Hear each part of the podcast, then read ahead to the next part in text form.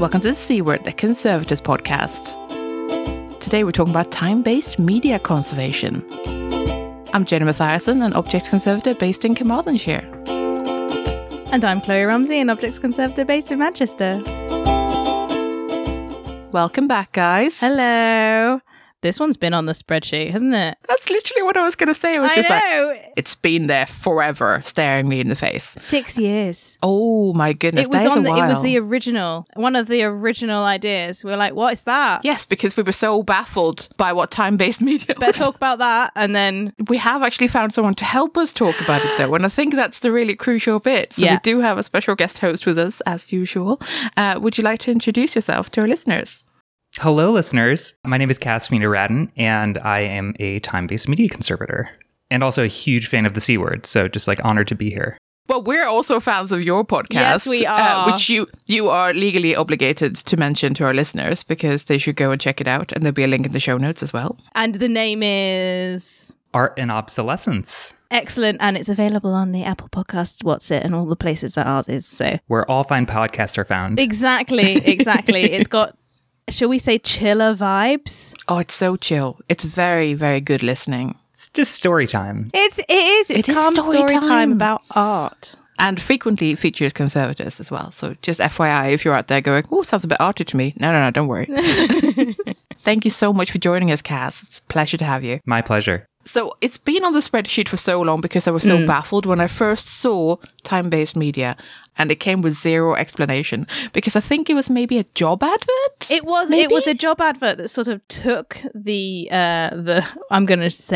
community. It probably wasn't. It was probably just the students that were looking for jobs at the time and the recent graduates that were looking for jobs at the time. Took us all by storm because they came out and it was 2 posts, I believe, at the Tate. It sounds Tatey. I'm going to go Tate. It just felt like, is this a new thing that we haven't heard about? What is this? Yeah, well, I was like, is this clocks? Like, honestly, I don't... and there was no explanation as well. It was sort of, I'm going to read media. Through this. Is it audio? What is this? Exactly. And the job descriptions were quite obtuse. Yes, which is, I have to say, the first indication that you shouldn't apply for the job. Well, no, that's true. I have learned a bit more about time-based media since. Oh, yeah, but yeah. That was our first introduction to it. We need to talk to someone about this. What the f*** is this? And here we are. So maybe I do love definitions, as you all know. What is the definition of time-based media? Oh, God. It's clocks. You nailed it. Nice. So I think everyone has maybe a slightly different definition for what is time-based media. I don't know when... or who first started using that term. I want to say it was probably Pip Laurenson, formerly of the Tate, now heading up the new program at UCL London, because I do think it was a UK thing first before the US, because back when MoMA hired Glenn Wharton, who was the first staff time-based media conservation position in the US at a museum, they called it media conservation. So that wasn't really a thing. So I'm not really sure where it originated, but it has generally become a kind of catch-all term, and I think it's become popular because the fact is that the discipline does encompass a whole lot of different things, in the same sense that contemporary art conservation, I mean, it's like every possibly imaginable material, right? Yeah, contemporary is a big term. Huge. And I think it is maybe more a catch-all that encompasses maybe an approach or a certain sensibility that's required for that type of work. So time-based media is similar in the sense that it can encompass everything from performance art to software-based art to video that is as simple as, something that maybe originally came on a tape and it's just single channel, it shows on a CRT monitor, to things that are 16 channels and synchronized and there's interactivity. So really it's anything that involves a dimension of time. Any artwork that involves a dimension of time. Sometimes that includes light-based works. Sometimes it doesn't. I think there are few practitioners within the field of time-based media, broadly speaking, that do everything. If you look at my colleagues Beck and Froner, who are also in private practice, they specialize a lot in kinetics. They do a lot of light-based stuff, a lot of modern stuff. My kind of specialty is I probably wouldn't work on performance if it was only performance. There's certainly people who are specializing in that who I think would be far more equipped. But I have worked on performance pieces where there were robotics involved and there was software involved and you know, things like that. So it's just a big, huge net of a catch-all term that encompasses a lot of different things. It's sort of a beautiful parallel to objects, which is also this mad mishmash. It's a similar sort of like hugeness of the scope of the term that time-based media is actually, we're sort of trying to narrow it down by putting in that time should be involved somehow. But at the same time, there's so much there that it's almost impossible to talk about, but we're going to give it a go. I have so many questions at this point. First thing that jumped to mind is performance. Is this unrecorded performance?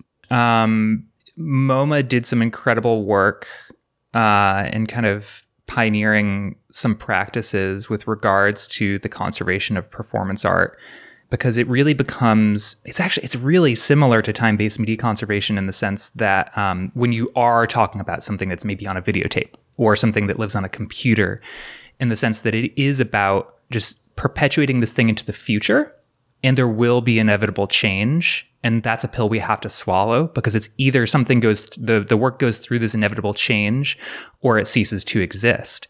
And the way that manifests in performance is there's inevitably going to be differences physically, culturally, and how this work is performed in the future if it's totally different people who are performing it and it's been retaught by a different person. It was when MoMA first started collecting Simone Forti's performances, and they weren't really tasked with like, yeah, how do we collect a performance?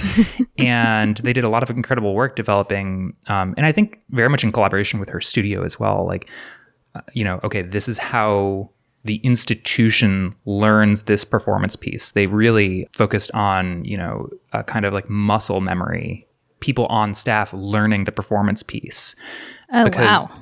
Yeah. Well, you know, I think it's similar to a lot of disciplines in conservation in the sense that, like, so if you come from, you know, an art school undergrad background, you as a conservator can have this like real just like sensibility with the materials, and it allows you to really talk to artists in a way that I think not everybody has the ability to. And so I think that's why, you know, MoMA had that approach with performance art. And I'm really talking about things that like I was not involved in when I was at MoMA here. You know, it was the brilliant people, and actually not even in conservation. It was in the media and performance art department. So it was actually coming from curatorial. So yeah, I mean, when we talk about the conservation of performance art, I'm not talking about something on a videotape. I'm talking about the actual thing you see with bodies in the gallery, because the, you know, the learning of that and the communication of that and the documentation of it, the understanding of all of the incredible web of variability and things that can potentially change in the future or shouldn't change in the future. You know, what kind of clothes should people wear? Things like that, you know. What are the identities of the people doing the performance? Yeah, that too. This is already wildly fascinating to me, because there's something deeply human about this, because this is how storytelling started, you know, like performances, sitting by the fire, then acting them out. This is mythology. This is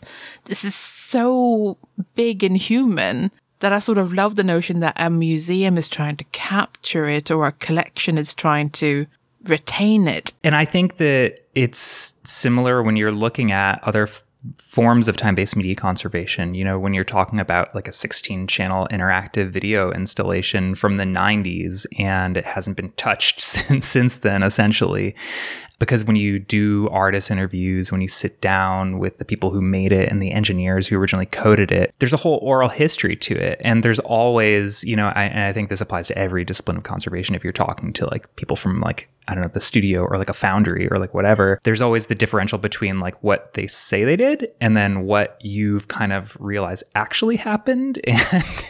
And that kind of just like messy history and past, like that's the part that I love about this job, right? It's just like the detective work and the technical art history and those like layers that exist, that absolutely exist within time-based media in some really, really cool ways. And it makes me think of our episode about contemporary art and looking after sort of more modern pieces. There was so much there about collaborating with the artists, or trying to capture the artists' thoughts and intentions whilst they were still around, that there's this element of that in time-based media where there's really a sense that you have to capture this. And it is oral history, you're right, that there's this sense that you need to capture that. But also that it might be at odds with what you're seeing, because oddly, it might be that people don't remember it right, because it might have been a long time ago. Mm. I mean, I barely remember what I did last week. So, I mean, I wouldn't be a very reliable person if I didn't write things down. But there's also this sort of notion of maybe people do remember, but they're embarrassed, or it's a trade secret, or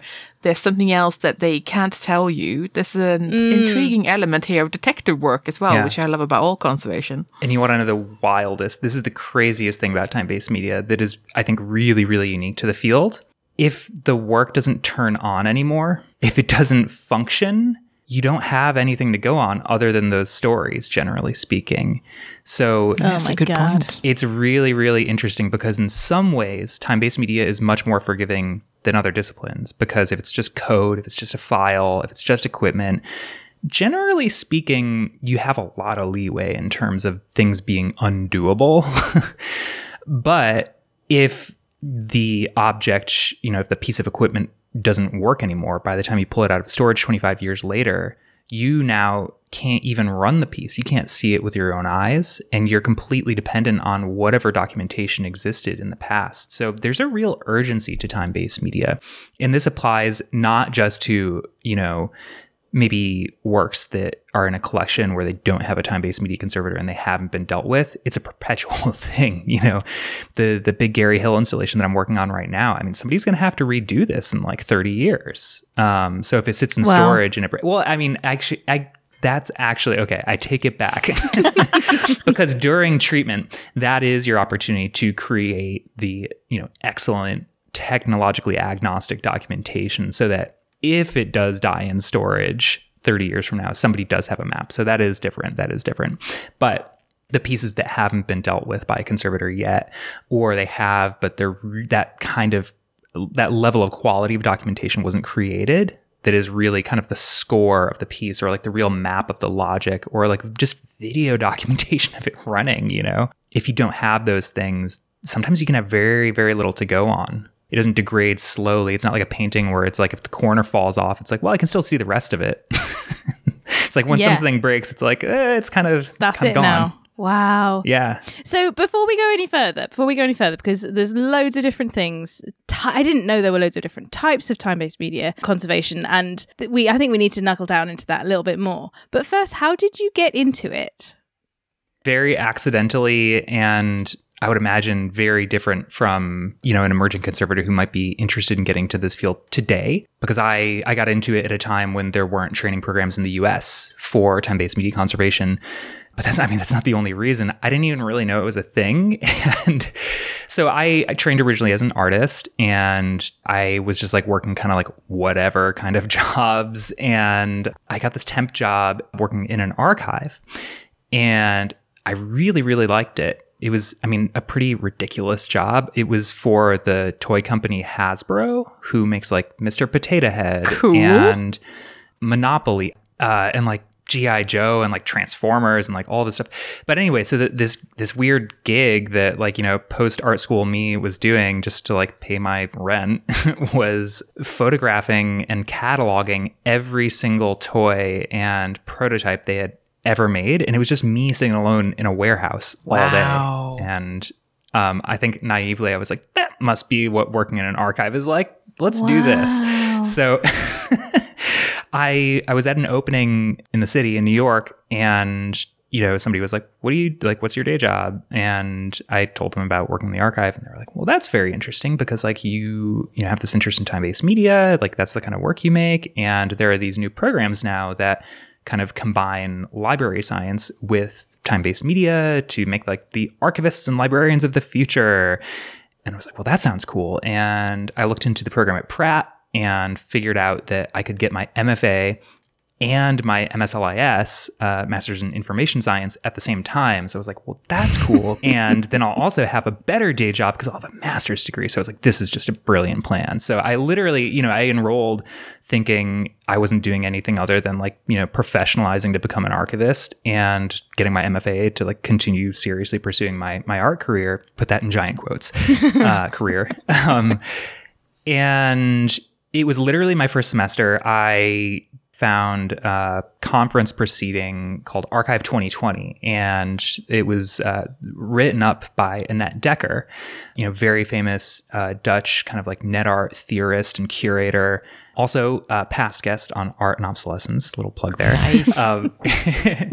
And it was when I read this conference proceeding that I first heard of just like the concept of preserving digital art. And it was just, you know, like the mind exploding animated GIF. I was just like, what? Like, this is and then I was like, well, of course it's a thing. I mean, like, digital art and media art obviously like are a thing. And there are people who fix paintings. So of course somebody's got to fix that stuff. And it just never occurred to me before. And I just thought that was the coolest thing in the world. And I immediately was like, that's what I want to do with the rest of my life. I didn't know how or what or where somebody went to school for that kind of thing. And I was already in grad school, so it was kind of like too late. But then I found Rhizome at the time, which is a, you know, small arts nonprofit that's housed within the New Museum. And, you know, they had been writing about net art, curating net art for decades, you know, really, really old, beloved institution in the US. They, at the time, had this posting for a research fellow. They were looking for somebody who was in grad school and studying library science to help them. Convenient. I know. Convenient to help them sort out really what to do about preserving their archive of net art. Very luckily, I got the gig, and it was just the coolest thing in the world, sinking my teeth into this stuff, because there had been a lot of like ideas written in kind of the early aughts about what would it mean to preserve net art, but they hadn't really done anything in the years since then. So there were all these like really exciting, like kind of almost utopian ideas about like what Rhizome could do. And then here I was like being asked to help them chart the course for what should we actually do now, like 15 years after that. And wrote a paper. And being at Rhizome was just a massive platform because it was just such a tiny, scrappy little organization. So like if you were there and like working really hard and like doing good work, it would just be on the homepage because they need content and like, you know, it's like cool stuff goes to the top. So that I think was actually really crucial in establishing myself as a professional because like I didn't know anything. I was in grad school still, you know, I was like barely out of my first year. The big thing, I think, actually, there was a preservation week, which is, you know, I like to say it's kind of like fashion week for like archive nerds. Oh, I love it. And, you know, there's just like a week of programming around the city and like talks and panels and stuff like that. And I went to my boss and I was like, hey, can like I like organize a thing? Can I like give a talk for Preservation Week? And she was like, okay, nerd, like whatever. Like you could use the theater downstairs, like as long as it's like at 3 o'clock on a weekday. And so I did. And, you know, and like 12 people showed up. But one of them was Glenn Wharton, the time-based media conservator at MoMA. And like, I didn't know who he was. At this point, I still really knew nothing about the field of time-based media conservation. I was very much in this like weird little corner, like looking at net art. And there was another moment like that where there was like a panel discussion I organized at one point. And somebody came up to me afterwards and they were like, hey, you should like give a talk at this like conference thing. And it was AIC and it was Jeff Martin. And like, I didn't know what AIC was. I really just kind of fell backwards into this field, and it was my passion, and I was very, very lucky, I think, also to be in New York because there's just such a concentration of practitioners there and institutions who in the US, you know, have really been leading the charge with, you know, really creating this field and shaping it. So it was really just a right place, right time kind of thing. I think it was at that first AIC, or maybe, yeah, I think it was at Albuquerque. Glenn Wharton pulled me aside and he was like, how would you like to come work at MoMA? And I was like, what? I'm still in grad school, buddy. Like, there was no sensible response to that question. No sensible response to that question. Yeah. Okay. Yeah. You know, lots of imposter syndrome. There was this kind of wild period of time where I was finishing my MFA part-time at Rhizome, part-time at MoMA. And I don't know how I did that, but I did. And yeah, so it was just kind of off to the races from there. I was at MoMA for 4 years in the conservation department. And I mean, that was just the wildest education fathomable. And, you know, me even being at the table, I really, really credit my former boss's boss, Jim Coddington, because Jim really had the philosophy that at the time I didn't really appreciate this or really fully understand it. I think he had the philosophy that, you know, we don't know shit about time-based media. So like, we're not going to go hire a paintings conservator who seems to know a little bit about this. We're going to go find people who know a lot about this, and we can teach them the conservation stuff. Like, because guess what? We're kind of a badass conservation department, like one of the best in the world. So like, we can teach you that stuff. Like, we need the people who like know the stuff that we don't know. That's what brought me there. My colleague, Peter Aleksic, also, like, you know, was not a trained conservator at all, you know, went to the MIAP program at NYU. So like very, very different, like moving image archiving and preservation. I think if it hadn't been for that philosophy, I don't know that I would even be here right now. That's kind of how I got started. And then, you know, I went into private practice because after being at MoMA for 4 years, I think it was partially seeing how much need there was in the world because, you know, we were just getting a lot of phone calls like, hey, how do you all do this at MoMA? And I was like, I was doing a little bit of consulting on the side, like, you know, pretty much most conservators do. And it just seemed like there were a lot of people that needed help. But it was also, I started to learn that, like, I just was not cut out for the bureaucratic life. Oh, boy. And, you know, I mean, people who, you know, work in the same conservation department for 30 years in the same position, like, God bless them. Because, like, I think that there is a certain degree to which the nature of this work does benefit from that, but that's just not me, which is kind of a weird thing to come to terms with, right? Like when you like luck into a job at MoMA and it's like, what? That's crazy. But yeah, so I was, you know, was doing the consulting on the side already, and a big enough opportunity came along that I was like, okay, I'm going to throw my hat in the ring for this contract, and if I get this, it's big enough that like I can pay my rent. And I was like, okay, well, that's good enough for me. I can like pay my rent, you know, pay for health insurance, barely, and, you know, outsource parts of this project that I would need to outsource or, you know, bring in collaborators for. And got the gig. And that was a project with the Cooper Hewitt Smithsonian Design Museum. And that project was really what launched everything for me. It was mind-boggling to me, the difference, because it was night and day, you know, once it became my full-time everything. You know, people came out of the woodwork from everywhere. And yeah, it was kind of gangbusters from day one. So I'm very, very, and again, I think that was another just like right place, right time kind of thing, in the sense that that had a lot to do with the state of evolution the field was in at that point in time. Now, you know, this is like almost 7 years ago. That's really cool. So, I mean, when we're talking about things going off, we'll come back to how things go off, but what is going off? Well, you mentioned light-based work earlier. What? So when you say light-based, do you mean light fittings and the mechanics of that? When you say go off, do you mean like the computer chips and stuff? I mean, everything, you know, all entropy is reality of the universe, unfortunately. So yeah, whether it's neon or fluorescence like a Dan Flavin, or if it's a computer transistor, everything falls apart and stops working for one reason or another. You know, different kinds of physics, but same thing for sure. So my brain went immediately to neon because I know there was a big thing about that. I can't remember. I went to a talk at some point and they were really worried about their massive collection of neon lights and how they wouldn't be able to turn them on again or repair them or that sort of thing. So they were thinking of, can we replace the neon? Can we just make the shapes in a different type of light? What can we do to actually make the installation be true to what it's supposed to look like? Because there's no point in having a tube that doesn't light up. That's not the purpose of the artwork. Yeah. It's definitely something that came up in dynamic objects, for example. If the purpose of the... Yes.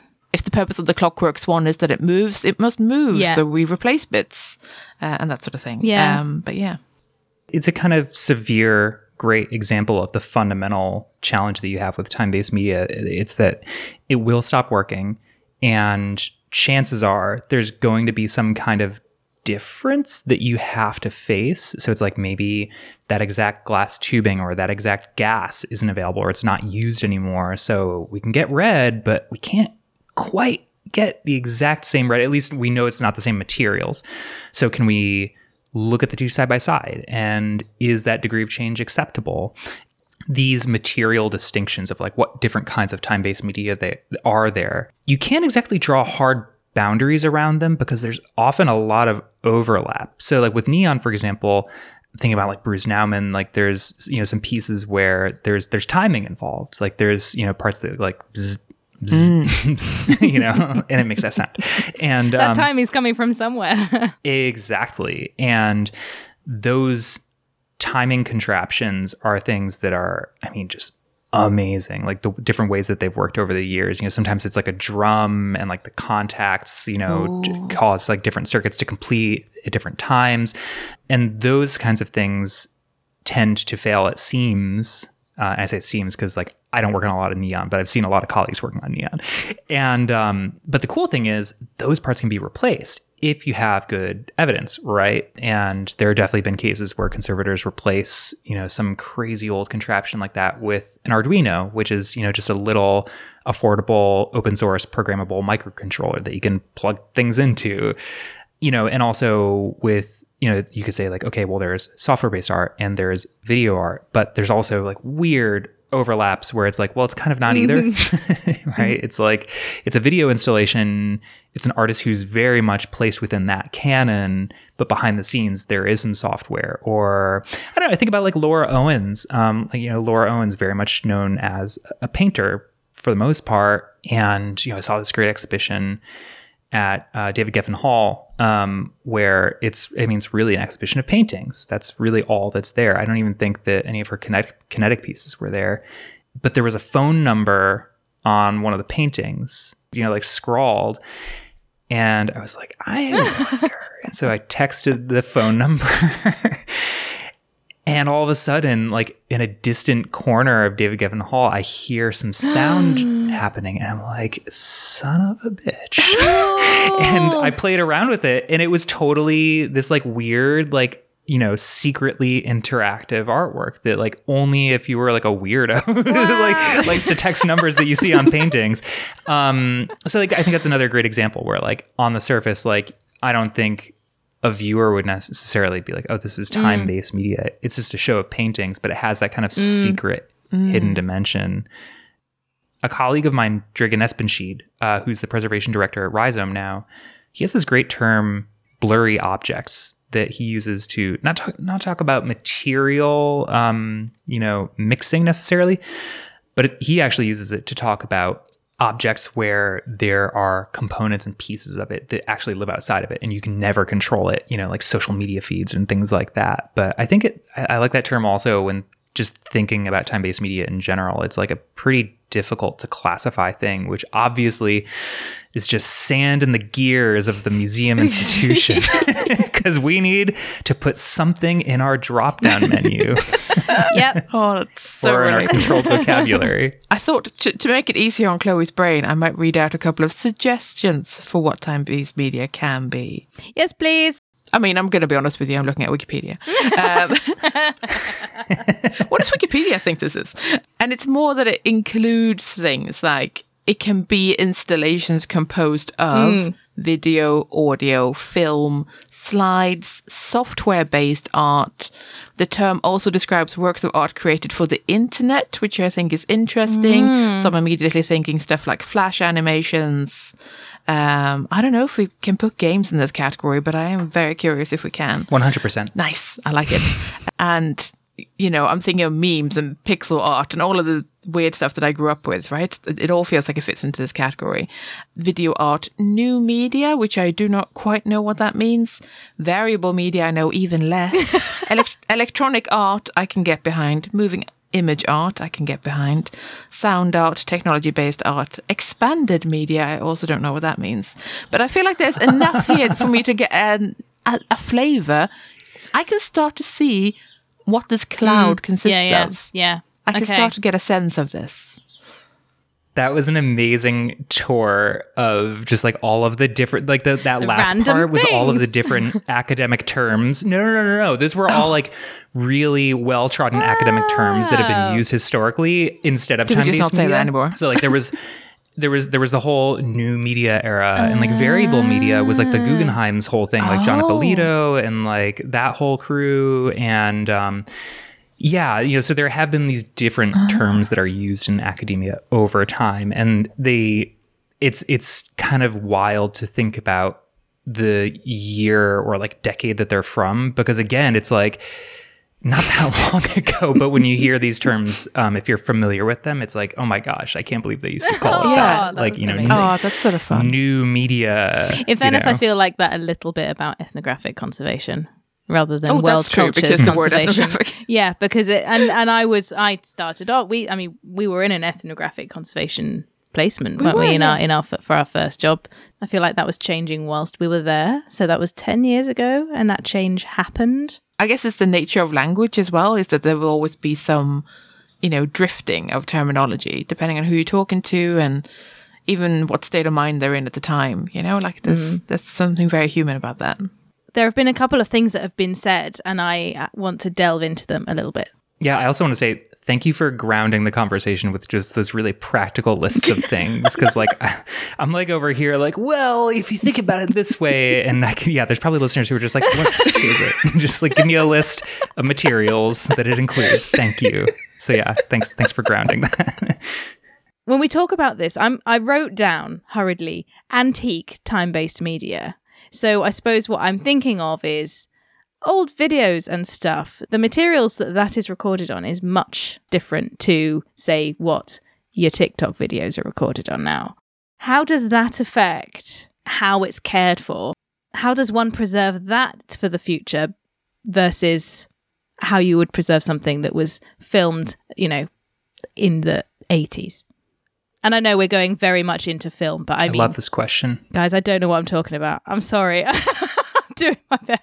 No, you totally do, because this is really a great question, because I think that it gets to the core of something that's like really important just in understanding this field, and that's that and I think it's something that anybody who's like a nerd or passionate about technology or like likes tinkering totally understands and has experienced in their just daily life, and that's that when you think back to like mid-century technologies, things were arguably more open and portable in some ways, not physically necessarily. To record a video in the 70s, you had to lug a whole thing around with you. But portable in the sense that, when you were done, there was a videotape, and that videotape can sit on your shelf and the art is on that videotape. That's what I can conceptualize emotionally. Yeah. Whereas, now again, going back to Dragan Espenschied's concept of a blurry object, you might have a piece by an artist that's like a performance on social media that will never exist in the future in any form other than documentation. Even with like all these incredible tools like high fidelity web archiving, it's still like, well, but that's a static capture of it, and the experience of it as a user in real time on the platform, that's the work. Yeah. Right, so over the course of time, and this also applies to thinking about like a video game that an artist might make or a piece of interactive software an artist might make, what that looked like in the 80s versus what it looks like today, it's much, much, much, much more difficult to kind of draw a line around it and say like, this is the thing, we're going to put it in storage and we're going to pull it out in 15 years and it's going to be there. It's like, it's probably talking to the internet. It probably has like some kind of like security validation stuff. There might be sensors that aren't going to be made 2 years from now, let alone, 20 years from now. Whereas like, when you go further back, it's just like technology tended to be just like bigger, chunkier, more user serviceable. And that's just a thing that has slowly but surely disappeared from technology.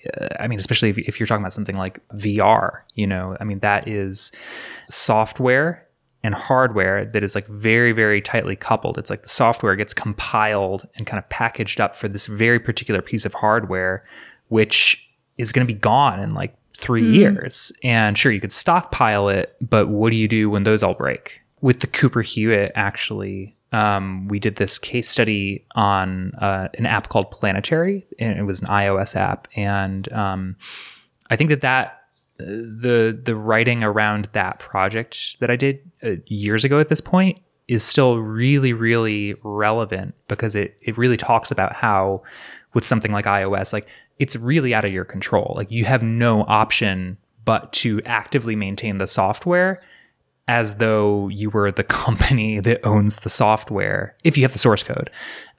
Because if you don't, it just becomes this impossible to untangle spaghetti mess of obsolescence where, you know, every new version of iOS that comes out has its own layers of like deprecation and things that Apple phases out. So if you wait until it's like 8 iOS versions, you basically have to go back in and like untangle those one by one by one. And like no museum has the skills for that. No time-based media conservator has the skills for that. No museum has the funding for that kind of work. So really the only viable method is just, if you're committing to collecting something like that, you have no option but to actively maintain it every year, because at least if you do that, you might have a shot because you can just hire probably any old developer and develop a trusting relationship with them, of course. But the things that they'll have to fix will probably be things that they're fixing on other projects that year. Whereas again, if you wait even 5-6 years, it just becomes a really bespoke project very, very quickly. When we think about older, you know, in your words, antique time-based media, it's a lot more fun to work on. It's a lot more forgiving. It's very, very different now when you look at contemporary work that's being made and like how possible it is to really get under the hood and understand it, which ultimately is like what defines your ability to preserve it. If you can't do that, it becomes very, very difficult. I really feel like the time-based media though, like creates this bridge between, I guess, nerds and the special conservation nerds that are sort of the more let's say stereotypical conservator, because there needs to be a bridge there, because we can't all be technophobes and stuff like that. I know that's a stereotype, and I shouldn't keep talking about it, but it's just nice that there's maybe this area here where sort of like people who are a bit more tech nerdy, like I am, that there's sort of a specialism there for us to sort of look at stuff and have a place, which is quite nice. And all of this making me think that my dad should have been a time-based media conservator. The ideal time-based media conservator, it's like you need to be like just nerdy enough to like be able to talk to the nerds because you get to work with so many nerds. It's amazing. You know, it's like just every tiny little weird, quirky technology specialization you can imagine you will encounter as a time-based media conservator. And so you can't possibly know all of it. I always come back to this. There was, I want to say it was like maybe like a GCI newsletter or something, maybe like the late aughts or something like that. And it was a conversation between like Jill Sterrett and like Matthew Gale and like somebody else. But they were talking about the changing role of the conservator, right? And like what does the role of a conservator look like in contemporary art? And, you know, they were kind of talking about like the shift away from like less bench work and more like decision making and really just the kind of conceptual work. And obviously both coexist, but time-based media very, very much falls into that kind of world where like really like at the end of the day, you're focused on this big picture of the work. You have to have technical expertise and like, again, this like material connoisseurship so that you're asking the right questions and you're not barking up the wrong tree. And you have to know the right people to call. But then when it comes to that, like really like in the weeds kind of work, sometimes I'm rolling my sleeves up and doing it myself. But more often than not, I'm calling up somebody who I know who's way smarter than me. And like they are the person for X, you know, or sometimes it's like searching around the internet and like finding some like collector of like obscure random things. And it's like, hey, like, do you want to come to this museum? Like, you know, and like, yeah, it's a really interesting field because you simultaneously have to like have this like nerdy tendency. And, you know, I find actually if you listen to like the interviews on Art and Obsolescence, there's probably at least like 4 different time-based media conservators have been like, yes, you know, when I was a kid, I just like to take things apart. And I was every time I'm like, oh, I thought that was just me. You know, like I like literally when I was a kid, I had these boxes that I called my invention boxes, and it was just like, oh my god, that's so random cute stuff I had taken apart just because I was like, I want to learn how an alarm clock works. One of the most useful jobs I ever had that I still really rely on the skills for today is working as a computer repair technician when I was like fresh out of art school. Nice. I can totally see that. It was hand skills. Like I learned just like, oh, yeah, this is how you know if you're turning the screw too tight, or, you know, this is how it's like you can force the plastic just this much, but not too much because then it breaks, you know. But yeah, so it's an interesting field because you really, you hold all these things in your mind, but you also are at the end of the day focused on the holistic identity of a work of art and really like, how does this thing exist through time and like what conceptual or technical parts of it are important. Well, after the gentle, soothing tones of Cass, I think it's only fair that I'm reviewing something a little bit different today. In my hands, I've got a poetry pamphlet, the front of which has hand-drawn museum objects on it, which delights me. We've got a wedding cake, a pair of tweezers, I think some sort of statue in a box, there's a sofa, that might be a geological specimen, and an egg, and some containers, maybe a map of some sort, an amphora. It's a beautiful cover. Now, I don't often read or write, because I have actually written poetry before, but I don't often read poetry, I have to say. But this one caught my eye, as you can imagine, just because of the cover. This pamphlet is called Accessioning. It's written by Charlotte Wetton, and it's a 2023 publication from the Emma Press. I'd also like to give a special shout out to the fact that it seems to have been printed by a company called The Holodeck, which, as a Star Trek nerd, I absolutely appreciate. I don't know Charlotte, but the author blurb says that she's doing a PhD in Manchester and that she lives in West Yorkshire and that she has published poetry before. Since I didn't want to stalk too hard, I don't know if Charlotte has like a massive museum background or anything like that. I don't think it matters. This is a very enjoyable read. I didn't want to be too creepy. The poems in this book vary in style. Some are long, others are short. Some are visual in how they're laid out on the page.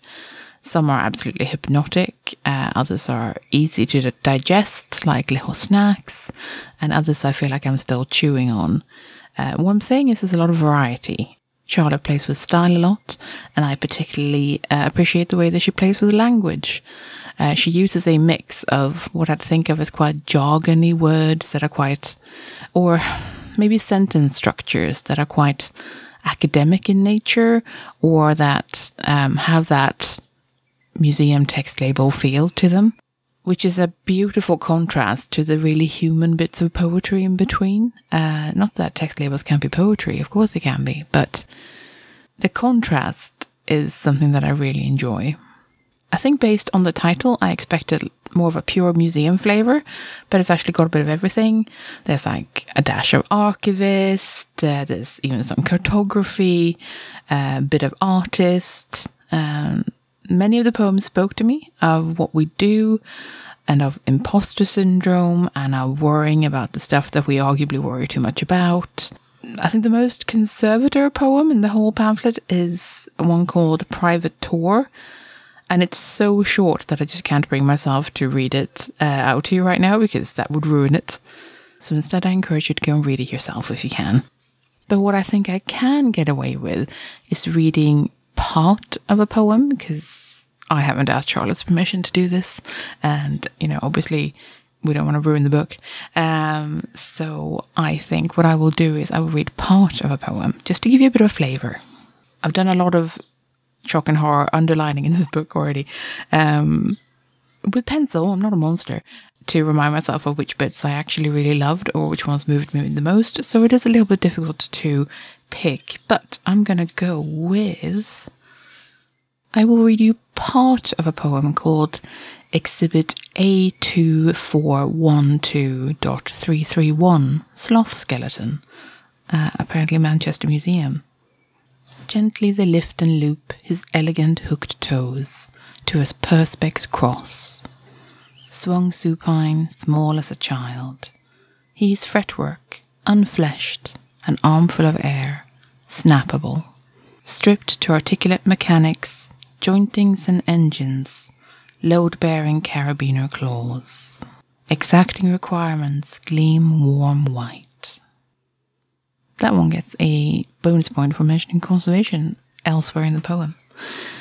Anyway, if you enjoy this sort of thing, by which I mean poetry, and possibly museum adjacent, then I would definitely recommend giving this one a go.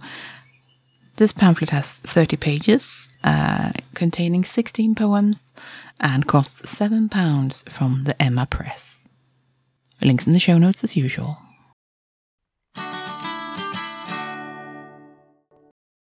Hey guys, Jenny here. Yeah, it's still me. Just in case you guys like what we're doing here, one way of supporting us is to join us on Patreon. If you go to patreon.com/thecword, you can join us for as little as $1 per month. And that goes directly to supporting the podcast, keeping it online, helping us stay sane while we make it, because we don't get paid for any of this. Yeah. If you like what we do, please consider doing that. If Patreon isn't your thing, because it is a recurring subscription model, then you can, for example, donate to us via PayPal on our homepage, thecword.show. If you go on there, then there's a button you can click and you can just donate to us. No strings attached. Thanks very much for considering supporting us. We do value it ever so much. Thanks for listening. We're the C Word, and you've been listening to Cass Fino-Radin, Chloe Rumsey, and me, Jenny Mathiasen. Join us next time for an episode about paintings conservation. In the meantime, you can check out our website at thecword.show, tweet us at the C Word Podcast, find us on the Fediverse at the C Word Podcast at Glamorous, or simply email us on thecwordpodcast@gmail.com.